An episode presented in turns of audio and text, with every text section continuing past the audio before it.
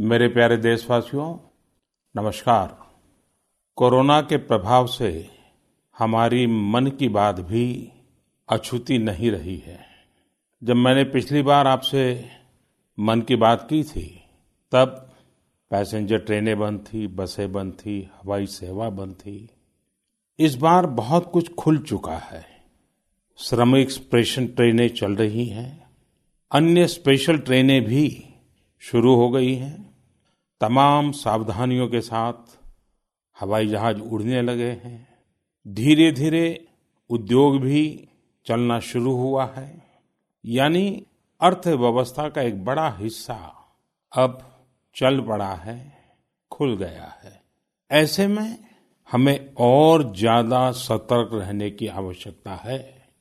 2 गज की दूरी का नियम हो, मुंह पर मास्क लगाने की बात हो सके वहां तक घर में रहना हो, ये सारी बातों का पालन, उसमें जरा भी ढिलाई नहीं बरतनी चाहिए। देश में सबके सामूहिक प्रयासों से कोरोना के खिलाफ लड़ाई बहुत मजबूती से लड़ी जा रही है। जब हम दुनिया की तरफ देखते हैं तो हमें अनुभव होता है कि वास्तव में भारतवासियों की उपलब्धि कितनी बड़ी है। हमारी जनसंख्या ज्यादातर देशों से कई गुना ज्यादा है। हमारे देश में चुनौतियां भी भिन्न प्रकार की हैं, लेकिन फिर भी हमारे देश में कोरोना उतनी तेजी से नहीं फैल पाया जितना दुनिया के अन्य देशों में फैला।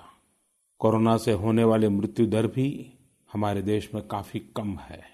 जो नुकसान हुआ है उसका दुख हम सबको है, लेकिन जो कुछ भी हम बचा पाए हैं वो निश्चित तौर पर देश की सामूहिक संकल्प शक्ति का ही परिणाम है। इतने बड़े देश में हर एक देशवासी ने खुद इस लड़ाई को लड़ने की ठानी है। ये पूरी मुहिम पीपल ड्रिवन है। साथियों, देशवासियों की संकल्प शक्ति के साथ एक और शक्ति इस लड़ाई में हमारी सबसे बड़ी ताकत है, वो है देशवासियों की सेवा शक्ति। वास्तव में इस महामारी के समय हम भारतवासियों ने ये दिखा दिया है कि सेवा और त्याग का हमारा विचार केवल हमारा आदर्श नहीं है, बल्कि भारत की जीवन पद्धति है। और हमारे यहाँ तो कहा गया है, सेवा परमो धर्मः। सेवा स्वयं में सुख है, सेवा में ही संतोष है। आपने देखा होगा कि दूसरों की सेवा में लगे व्यक्ति के जीवन में कोई डिप्रेशन या तनाव कभी नहीं दिखता। उसके जीवन में, जीवन को लेकर उसके नजरिए में भरपूर आत्मविश्वास, सकारात्मकता और जीवंतता प्रतिपल नजर आती है। साथियों, हमारे डॉक्टर्स, नर्सिंग स्टाफ, सफाई कर्मी, पुलिस कर्मी, मीडिया के साथी, ये सब जो सेवा कर रहे हैं उसकी चर्चा मैंने कई बार की है। मन की बात में भी मैंने उसका जिक्र किया है।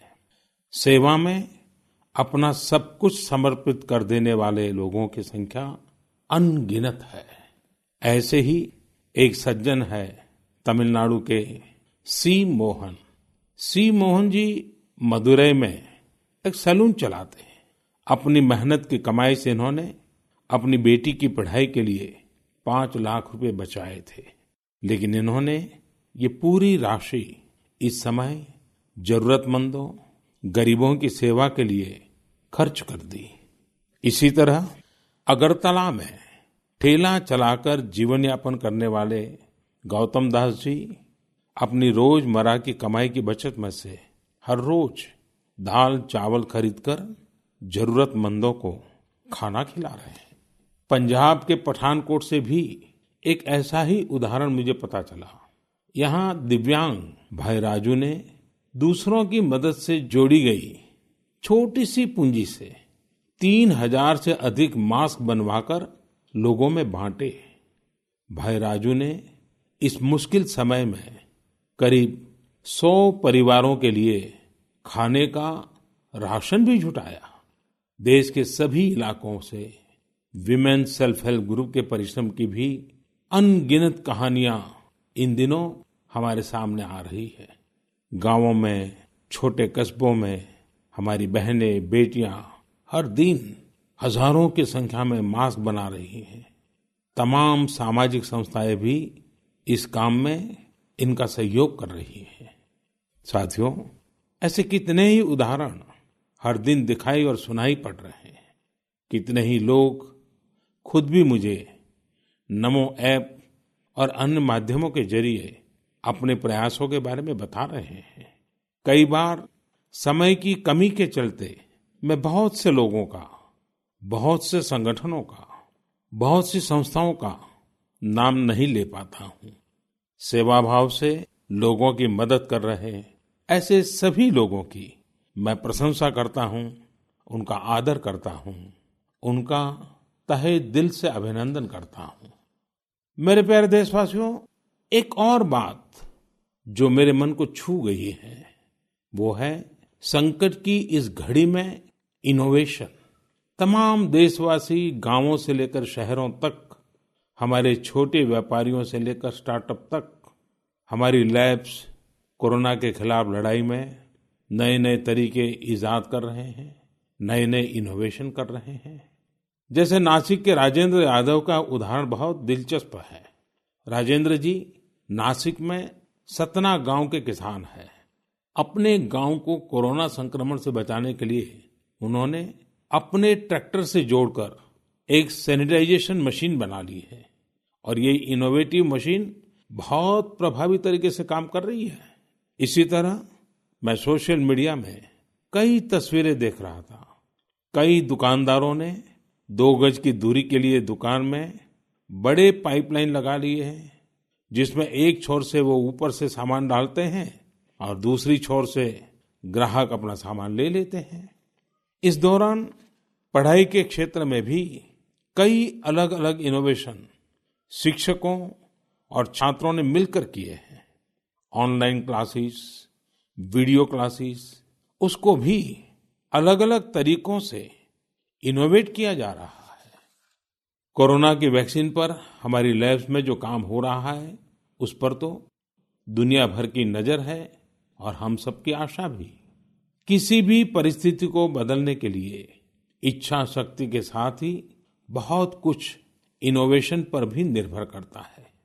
हजारों सालों की मानव जात की यात्रा लगातार इनोवेशन से ही इतने आधुनिक दौर में पहुंची है। इसलिए इस महामारी पर जीत के लिए हमारे ये विशेष इनोवेशंस भी बहुत बड़ा आधार है। साथियों, कोरोना के खिलाफ लड़ाई का यह रास्ता लंबा है। एक ऐसी आपदा जिसका पूरी दुनिया के पास कोई इलाज ही नहीं है, जिसका कोई पहले का अनुभव भी नहीं है। तो ऐसे में नई नई चुनौतियां और उसके कारण परेशानियां हम अनुभव भी कर रहे हैं। ये दुनिया के हर कोरोना प्रभावित देश में हो रहा है और इसलिए भारत भी इससे अछूता नहीं है। हमारे देश में भी कोई वर्ग ऐसा नहीं है जो कठिनाई में ना हो, परेशानी में ना हो। और इस संकट की सबसे बड़ी चोट अगर किसी पर पड़ी है तो हमारे गरीब, मजदूर, श्रमिक वर्ग पर पड़ी है। उनकी तकलीफ, उनका दर्द, उनकी पीड़ा शब्दों में नहीं कही जा सकती। हम में से कौन ऐसा होगा जो उनकी और उनके परिवार की तकलीफों को अनुभव न कर रहा हो। हम सब मिलकर इस तकलीफ को, इस पीड़ा को बांटने का प्रयास कर रहे हैं। पूरा देश प्रयास कर रहा है। हमारे रेलवे के साथी दिन रात लगे हुए हैं। केंद्र हो, राज्य हो, स्थानीय स्वराज की संस्थाएं हो, हर कोई दिन रात मेहनत कर रहे हैं। जिस प्रकार रेलवे के कर्मचारी आज जुटे हुए हैं, वे भी एक प्रकार से अग्रिम पंक्ति में खड़े कोरोना वॉरियर्स ही है। लाखों श्रमिकों को ट्रेनों से और बसों से सुरक्षित ले जाना, उनके खाने पीने की चिंता करना, हर जिले में क्वारंटाइन केंद्रों की व्यवस्था करना, सभी की टेस्टिंग, चेकअप, उपचार की व्यवस्था करना, ये सब काम लगातार चल रहे हैं और बहुत बड़ी मात्रा में चल रहे हैं। लेकिन साथियों, जो दृश्य आज हम देख रहे हैं, इससे देश को अतीत में जो कुछ हुआ उसके अवलोकन और भविष्य के लिए सीखने का अवसर भी मिला है।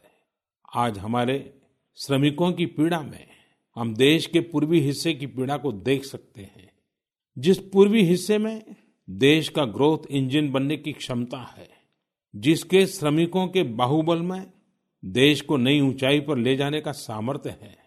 उस पूर्वी हिस्से का विकास बहुत आवश्यक है। पूर्वी भारत के विकास से ही देश का संतुलित आर्थिक विकास संभव है।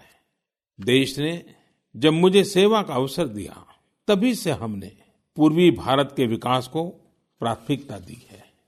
मुझे संतोष है कि बीते वर्षों में इस दिशा में बहुत कुछ हुआ है और अब प्रवासी मजदूरों को देखते हुए बहुत कुछ नए कदम उठाना भी आवश्यक हो गया है और हम लगातार उस दिशा में आगे बढ़ रहे हैं। जैसे कहीं श्रमिकों की स्किल मैपिंग का काम हो रहा है, कहीं स्टार्टअप्स इस काम में जुटे हैं, कहीं माइग्रेशन कमीशन बनाने की बात हो रही है।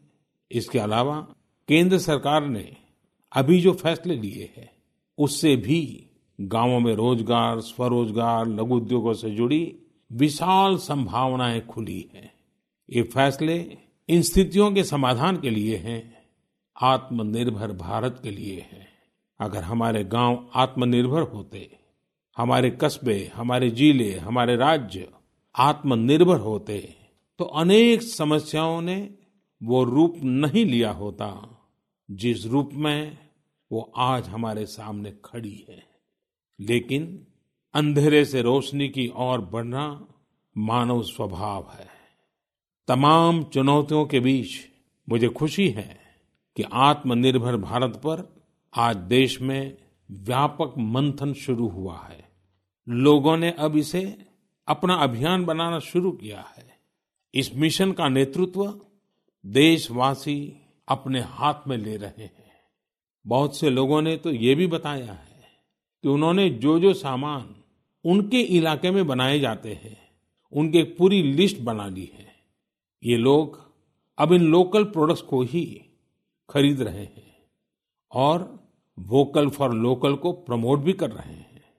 मेक इन इंडिया को बढ़ावा मिले, इसके लिए सब कोई अपना अपना संकल्प जता रहा है। बिहार के हमारे एक साथी श्रीमान हिमांशु ने मुझे नमो ऐप पर लिखा है कि वो एक ऐसा दिन देखना चाहते हैं जब भारत विदेश से आने वाले आयात को कम से कम कर दे। चाहे पेट्रोल, डीजल, ईंधन का आयात हो, इलेक्ट्रॉनिक आइटम्स का आयात हो, यूरिया का आयात हो या फिर खाद्य तेल का आयात हो। मैं उनकी भावनाओं को समझता हूं। हमारे देश में कितनी ही ऐसी चीजें बाहर से आती हैं जिन पर हमारे ईमानदार टैक्स पेयर्स का पैसा खर्च होता है, जिनका विकल्प हम आसानी से भारत में तैयार कर सकते हैं। असम के सुदीप ने मुझे लिखा है कि वो महिलाओं के बनाए हुए लोकल बैम्बू प्रोडक्ट्स का व्यापार करते हैं और उन्होंने तय किया है कि आने वाले 2 वर्ष में वे अपने बैम्बू प्रोडक्ट को एक ग्लोबल ब्रांड बनाएंगे। मुझे पूरा भरोसा है आत्मनिर्भर भारत अभियान इस दशक में देश को नई ऊंचाई पर ले जाएगा। मेरे प्यारे देशवासियों, कोरोना संकट के इस दौर में मेरी विश्व के अनेक नेताओं से बातचीत हुई है, लेकिन मैं एक सीक्रेट जरूर आज बताना चाहूंगा। विश्व के अनेक नेताओं की जब बातचीत होती है तो मैंने देखा इन दिनों उनकी बहुत ज्यादा दिलचस्पी योग और आयुर्वेद के संबंध में होती है। कुछ नेताओं ने मुझसे पूछा कि कोरोना के इस काल में ये योग और आयुर्वेद कैसे मदद कर सकते हैं। साथियों, अंतर्राष्ट्रीय योग दिवस जल्द ही आने वाला है। योग जैसे जैसे लोगों के जीवन से जुड़ रहा है, लोगों में अपने स्वास्थ्य को लेकर जागरूकता भी लगातार बढ़ रही है। अभी कोरोना संकट के दौरान भी ये देखा जा रहा है कि हॉलीवुड से हरिद्वार तक घर में रहते हुए लोग योग पर बहुत गंभीरता से ध्यान दे रहे हैं। हर जगह लोगों ने योग और उसके साथ साथ आयुर्वेद के बारे में और ज्यादा जानना चाहा है, उसे अपनाना चाहा है। कितने ही लोग जिन्होंने कभी योग नहीं किया, वे भी या तो ऑनलाइन योग क्लास से जुड़ गए हैं या फिर ऑनलाइन वीडियो के माध्यम से भी योग सीख रहे हैं। सही में योग कम्युनिटी, इम्यूनिटी और यूनिटी सबके लिए अच्छा है। साथियों, कोरोना संकट के इस समय में योग आज इसलिए भी ज्यादा अहम है क्योंकि ये वायरस हमारे रेस्पिरेटरी सिस्टम को सबसे अधिक प्रभावित करता है। योग में तो रेस्पिरेटरी सिस्टम को मजबूत करने वाले कई तरह के प्राणायाम है, जिनका असर हम लंबे समय से देखते आ रहे हैं। ये टाइम टेस्टेड टेक्निक्स हैं, जिसका अपना अलग महत्व है। कपालभाति और अनुलोम विलोम प्राणायाम से अधिकतर लोग परिचित होंगे, लेकिन भस्त्रिका, शीतली, भ्रामरी जैसे कई प्राणायाम के प्रकार है, जिसके अनेक लाभ भी है। वैसे आपके जीवन में योग को बढ़ाने के लिए आयुष मंत्रालय ने भी इस बार एक अनोखा प्रयोग किया है। आयुष मंत्रालय ने माय लाइफ माय योग नाम से अंतर्राष्ट्रीय वीडियो ब्लॉग उसकी प्रतियोगिता शुरू की है। भारत ही नहीं, पूरी दुनिया के लोग इस प्रतियोगिता में हिस्सा ले सकते हैं। इसमें हिस्सा लेने के लिए आपको अपना 3 मिनट का एक वीडियो बना करके अपलोड करना होगा। इस वीडियो में आप जो योग या आसन करते हो वो करते हुए दिखाना है और योग से आपके जीवन में जो बदलाव आया है उसके बारे में भी बताना है। मेरा आपसे अनुरोध है, आप सभी इस प्रतियोगिता में अवश्य भाग लें और इस नए तरीके से अंतर्राष्ट्रीय योग दिवस में आप हिस्सेदार बनिए। साथियों, हमारे देश में करोड़ों करोड़ गरीब दशकों से एक बहुत बड़ी चिंता में रहते आए हैं। अगर बीमार पड़ गए तो क्या होगा? अपना इलाज कराएं या फिर परिवार के लिए रोटी की चिंता करें? इस तकलीफ को समझते हुए इस चिंता को दूर करने के लिए ही करीब 1.5 साल पहले आयुष्मान भारत योजना शुरू की गई थी। कुछ ही दिन पहले आयुष्मान भारत के लाभार्थियों की संख्या 1 करोड़ के पार हो गई है। 1 करोड़ से ज्यादा मरीज, मतलब देश के 1 करोड़ से अधिक परिवारों की सेवा हुई है। 1 करोड़ से ज्यादा मरीज का मतलब क्या होता है मालूम है? 1 करोड़ से ज्यादा मरीज मतलब नॉर्वे जैसा देश, सिंगापुर जैसा देश, उसकी जो टोटल जनसंख्या है उससे 2 गुना लोगों को मुफ्त में इलाज दिया गया है। अगर गरीबों को अस्पताल में भर्ती होने के बाद इलाज के लिए पैसे देने पड़ते, इनका मुफ्त इलाज नहीं हुआ होता, तो उन्हें एक मोटा मोटा अंदाज है करीब करीब 14,000 करोड़ रुपए से भी ज्यादा अपनी जेब से खर्च करने पड़ते। आयुष्मान भारत योजना ने गरीबों के पैसे खर्च होने से बचाए हैं। मैं आयुष्मान भारत के सभी लाभार्थियों के साथ साथ मरीजों का उपचार करने वाले सभी डॉक्टरों, नर्सेज और मेडिकल स्टाफ को भी बधाई देता हूँ। आयुष्मान भारत योजना के साथ एक बहुत बड़ी विशेषता पोर्टेबिलिटी की सुविधा भी है। पोर्टेबिलिटी ने देश को एकता के रंग में रंगने में भी मदद की है। यानी बिहार का कोई गरीब अगर चाहे तो उसे कर्नाटका में भी वही सुविधा मिलेगी जो उसे अपने राज्य में मिलती। इसी तरह महाराष्ट्र का कोई गरीब चाहे तो उसे इलाज की वही सुविधा तमिलनाडु में मिलती। इस योजना के कारण किसी क्षेत्र में जहां स्वास्थ्य की व्यवस्था कमजोर है, वहां के गरीब को देश के किसी भी कोने में उत्तम इलाज कराने की सहूलियत मिलती है। साथियों, आप ये जानकर हैरान रह जाएंगे कि 1 करोड़ लाभार्थियों में से 80% लाभार्थी देश के ग्रामीण इलाकों के हैं। इनमें भी करीब करीब 50% लाभार्थी हमारी माताएं, बहनें और बेटियां हैं।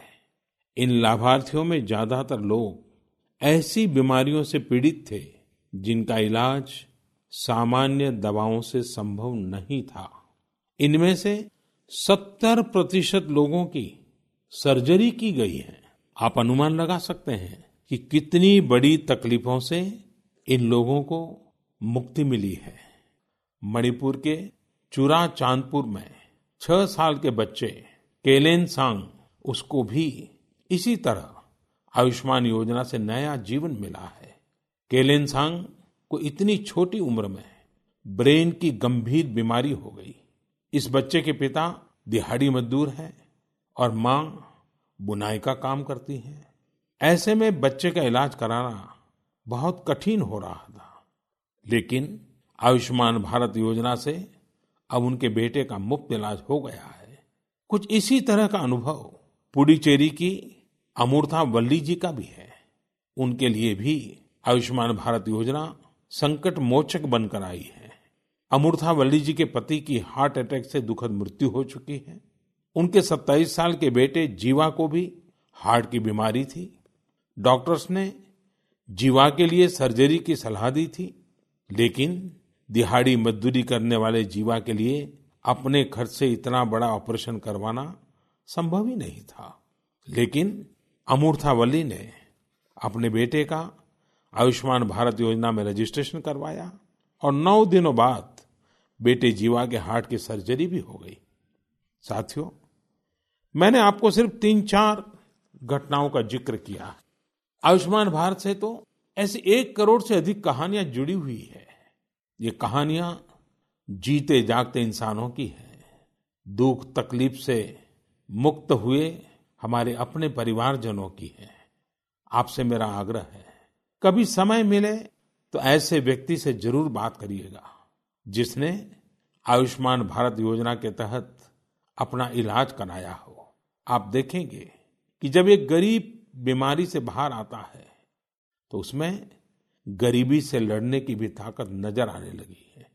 और मैं हमारे देश के ईमानदार टैक्स पेयर से कहना चाहता हूँ, आयुष्मान भारत योजना के तहत जिन गरीबों का मुफ्त इलाज हुआ है, उनके जीवन में जो सुख आया है, संतोष मिला है, उस पुण्य के असली हकदार आप भी हैं।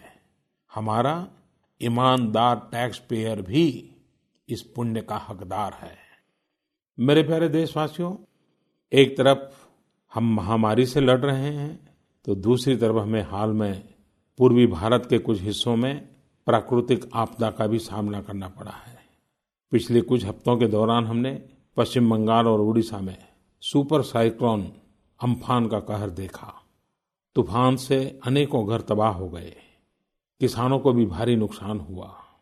हालात का जायजा लेने के लिए मैं पिछले हफ्ते उड़ीसा और पश्चिम बंगाल गया था।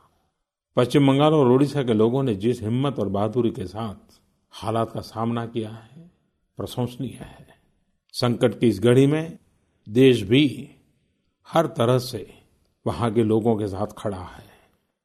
साथियों, एक तरफ जहां पूर्वी भारत तूफान से आई आपदा का सामना कर रहा है, वहीं दूसरी तरफ देश के कई हिस्से टिड्डियों या लोकस के हमले से प्रभावित हुए हैं। इन हमलों ने फिर हमें याद दिलाया है कि ये छोटा सा जीव कितना नुकसान करता है। टिड्डी दल का हमला कई दिनों तक चलता है। बहुत बड़े क्षेत्र पर इसका प्रभाव पड़ता है। भारत सरकार हो, राज्य सरकार हो, कृषि विभाग हो, प्रशासन भी इस संकट के नुकसान से बचने के लिए, किसानों की मदद करने के लिए आधुनिक संसाधनों का भी उपयोग कर रहा है। नए नए आविष्कार की तरफ भी ध्यान दे रहा है। और मुझे विश्वास है कि हम सब मिलकर के हमारे कृषि क्षेत्र पर ये जो संकट आया है, उससे भी लोहा लेंगे, बहुत कुछ बचा लेंगे। मेरे प्यारे देशवासियों, कुछ दिन बाद ही 5 जून को पूरी दुनिया विश्व पर्यावरण दिवस मनाएगी। विश्व पर्यावरण दिवस पर इस साल की थीम है बायोडायवर्सिटी, यानी जैव विविधता। वर्तमान परिस्थितियों में यह थीम विशेष रूप से महत्वपूर्ण है। लॉकडाउन के दौरान पिछले कुछ हफ्तों में जीवन की रफ्तार थोड़ी धीमी जरूर हुई है, लेकिन इससे हमें अपने आसपास प्रकृति की समृद्ध विविधता को, जैव विविधता को करीब से देखने का अवसर भी मिला है। आज कितने ही ऐसे पक्षी जो प्रदूषण और शोर शराबे में ओझल हो गए थे, सालों बाद उनकी आवाज को लोग अपने घरों में सुन रहे हैं। अनेक जगहों से जानवरों के उन्मुक्त विचरण की खबरें भी आ रही हैं। मेरी तरह आपने भी सोशल मीडिया में जरूर इन बातों को देखा होगा, पढ़ा होगा। बहुत लोग कह रहे हैं, लिख रहे हैं, तस्वीरें साझा कर रहे हैं कि वो अपने घर से दूर दूर पहाड़ियां देख पा रहे हैं, दूर दूर जलती हुई रोशनी देख रहे हैं। इन तस्वीरों को देखकर कई लोगों के मन में ये संकल्प उठा होगा, क्या हम उन दृश्यों को ऐसे ही बना रख सकते हैं? इन तस्वीरों ने लोगों को प्रकृति के लिए कुछ करने की प्रेरणा भी दी है। नदियां सदा स्वच्छ रहें, पशु पक्षियों को भी खुलकर जीने का हक मिले, आसमान भी साफ सुथरा हो, इसके लिए हम प्रकृति के साथ तालमेल बिठाकर जीवन जीने की प्रेरणा ले सकते हैं। मेरे प्यारे देशवासियों, हम बार बार सुनते हैं, जल है तो जीवन है, जल है तो कल है, लेकिन जल के साथ हमारी जिम्मेवारी भी है। वर्षा का पानी, बारिश का पानी, ये हमें बचाना है, एक एक बूंद को बचाना है। गांव-गांव वर्षा के पानी को हम कैसे बचाएं? परंपरागत बहुत सरल उपाय हैं, उन सरल उपाय से भी हम पानी को रोक सकते हैं। 5 दिन 7 दिन भी अगर पानी रुका रहेगा तो धरती माँ के पास बुझाएगा, पानी फिर जमीन में जाएगा, वही जल जीवन की शक्ति बन जाएगा। और इसलिए इस वर्षा ऋतु में हम सबका प्रयास रहना चाहिए कि हम पानी को बचाएं, पानी को संरक्षण करें। मेरे प्यारे देशवासियों, स्वच्छ पर्यावरण सीधे हमारे जीवन, हमारे बच्चों के भविष्य का विषय है। इसलिए हमें व्यक्तिगत स्तर पर भी इसकी चिंता करनी होगी। मेरा आपसे अनुरोध है कि इस पर्यावरण दिवस पर कुछ पेड़ अवश्य लगाएं और प्रकृति की सेवा के लिए कुछ ऐसा संकल्प अवश्य लें जिससे प्रकृति के साथ आपका हर दिन का रिश्ता बना रहे। हाँ, गर्मी बढ़ रही है, इसलिए पक्षियों के लिए पानी का इंतजाम करना मत भूलिएगा। साथियों, हम सबको ये भी ध्यान रखना होगा कि इतनी कठिन तपस्या के बाद, इतनी कठिनाइयों के बाद देश ने जिस तरह हालत संभाला है उसे बिगड़ने नहीं देना है। हमें इस लड़ाई को कमजोर नहीं होने देना है। हम लापरवाह हो जाएं, सावधानी छोड़ दें, ये कोई विकल्प नहीं है। कोरोना के खिलाफ लड़ाई अब भी उतनी ही गंभीर है। आपको, आपके परिवार को कोरोना से अभी भी उतना ही गंभीर खतरा हो सकता है। हमें हर इंसान की जिंदगी को बचाना है, इसलिए 2 गज की दूरी, चेहरे पर मास्क, हाथों को धोना, इन सब सावधानियों का वैसे ही पालन करते रहना है जैसे अभी तक करते आए हैं। मुझे पूरा विश्वास है कि आप अपने लिए, अपनों के लिए, अपने देश के लिए ये सावधानी जरूर रखेंगे। इसी विश्वास के साथ आपके उत्तम स्वास्थ्य के लिए मेरी हार्दिक शुभकामनाएं हैं। अगले महीने फिर एक बार मन की बात अनेक नए विषयों के साथ जरूर करेंगे। धन्यवाद।